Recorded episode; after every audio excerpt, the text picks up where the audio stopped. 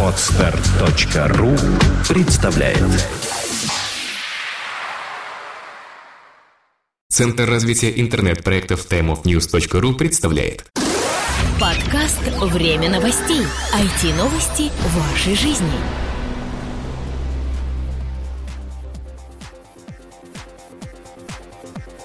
Здравствуйте, вы слушаете 135-й выпуск нашего новостного яблочного подкаста. У микрофона его ведущий Влад Филатов. И Сергей Болесов. Всем привет. Сегодня, как всегда, о самых интересных и заметных событиях в интернете, ну и, конечно же, в Рунете в частности. Напоследок будут события недели. Не переключайтесь.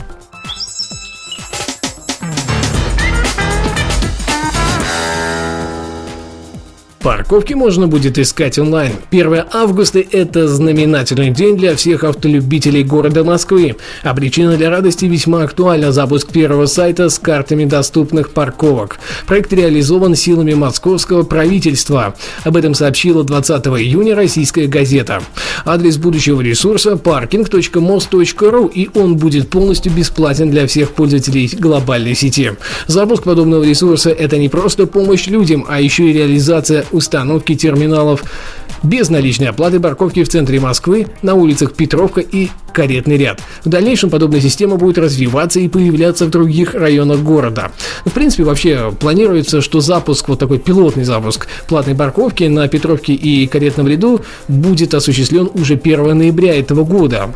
Цена предварительная за один час простой автомобиля на этой самой парковке составит 50 рублей. Вот скажи, пока цена какая-то немножко мелковатая. Ну, но все-таки Москва. хорошо. Ну, это хорошо, но это как-то не вяжется. Не Мне верится кажется, тебе. не верится, да, да. Мне кажется, будет рублей 100, не меньше. Вот, кстати, дорого или дешево, а, может быть, нам ответит теперь Яндекс, ведь он научился отвечать на вопросы. Яндекс научился отвечать на вопросы пользователей в своей мобильной версии. Правда, пока такой функционал доступен лишь пользователям мобильных устройств на андроиде и в соответствующем приложении для них. Идея, как и всегда, очень проста. Вы можете задать поисковику элементарные вопросы типа погода, и приложение сразу будет демонстрировать страницу с прогнозом температур, а по слову кафе, например, отобразит карту с ближайшими от вас заведениями. Само приложение полностью бесплатно и уже доступно в Google Play. Скачиваем, тестируем и оставляем отзывы, как вам. Вообще интересно, да? А, Мы видели Siri, мы видели какие-то другие голосовые помощники, а тут обычный текстовый поисковик отвечает на вопросы и поставленные задачи выполняет нисколько не хуже. Погода, кафе, ну, вполне все нормально. Наверняка же еще и геопозицию твою определяет, чтобы искать ближайшее кафе, а не просто кафе в Рунете. Разумеется, да. За изменениями в статьях теперь следят. Совсем недавно в США был запущен новый веб-проект под названием NewsDivs, который признан отслеживать все изменения, внесенные в новостные онлайн-статьи. На данный момент ресурс находится в стадии начального бета-теста и обрабатывает публикуемый и изменяемый материал только с двух ресурсов – The New York Times и CNN. Причем делает это с ночи 17 июня, а не хотя бы за пару-тройку месяцев до официального запуска. Создатели уверены, что быстро меняющаяся информация на просторах сети не всегда несет за собой более интересные правки, чем были в тексте автора с самого начала. После сохранения первичного материала найденные отличия будут выделяться, а вот пользователи смогут отмечать именно те, что показались им наиболее интересными или актуальными. Я прям поражен этой идеей. Ну, Да, вот вроде бы все лежит на поверхности, Да. это как э, отрабатывается пословица «все гениальное просто». Именно, вот сто процентов. Facebook хочет купить еще один сервис.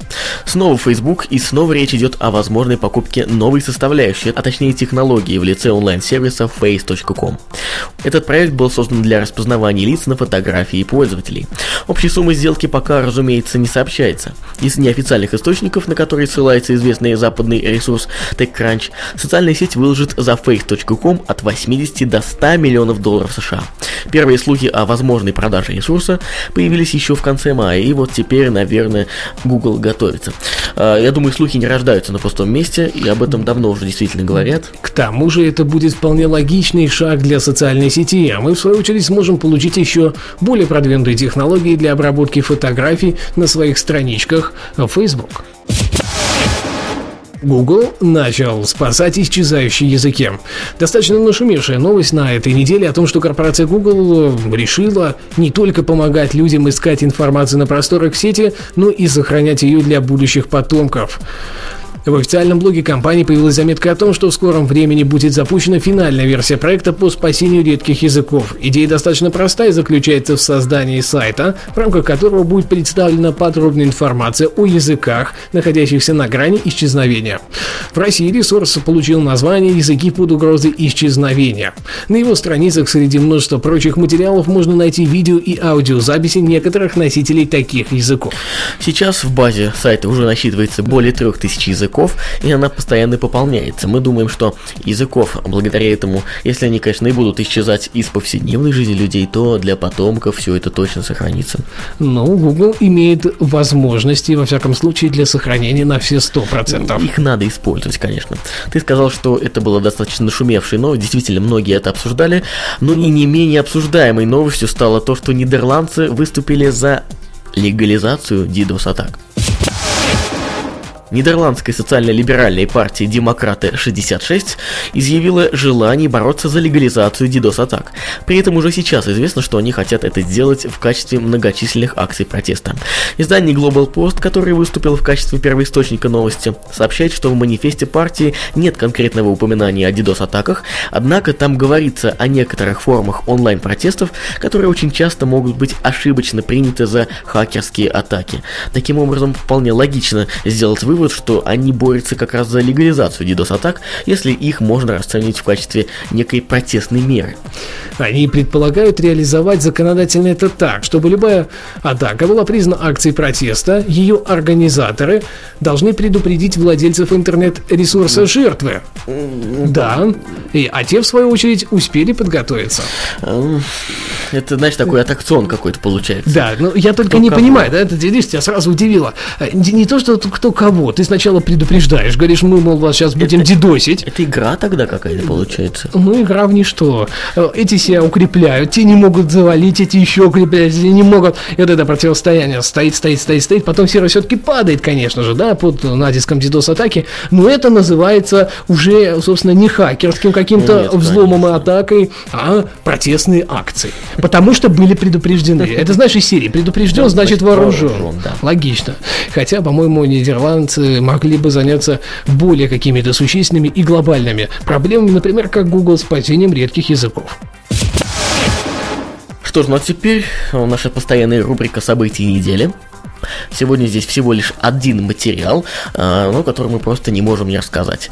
Международная конференция «Голос молодежи» от АИСИК пройдет с 17 по 21 августа. С 17 по 21 августа на базе университета МГИМО пройдет международная конференция «Голос молодежи», организуемая в рамках 64-го международного конгресса АИСИК.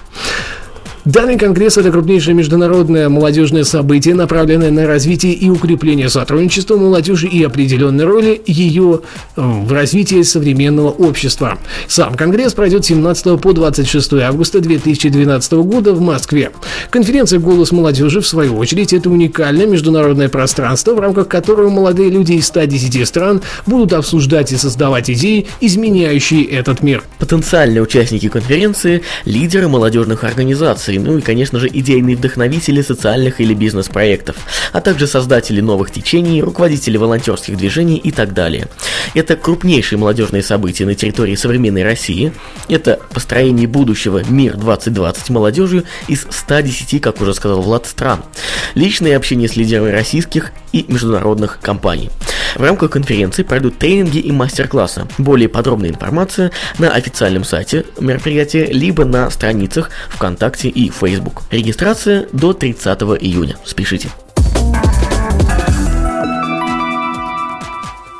На этом у нас весь материал. Спасибо, что вы были с нами. До следующей недели и отличного вам серфинга по глобальной сети.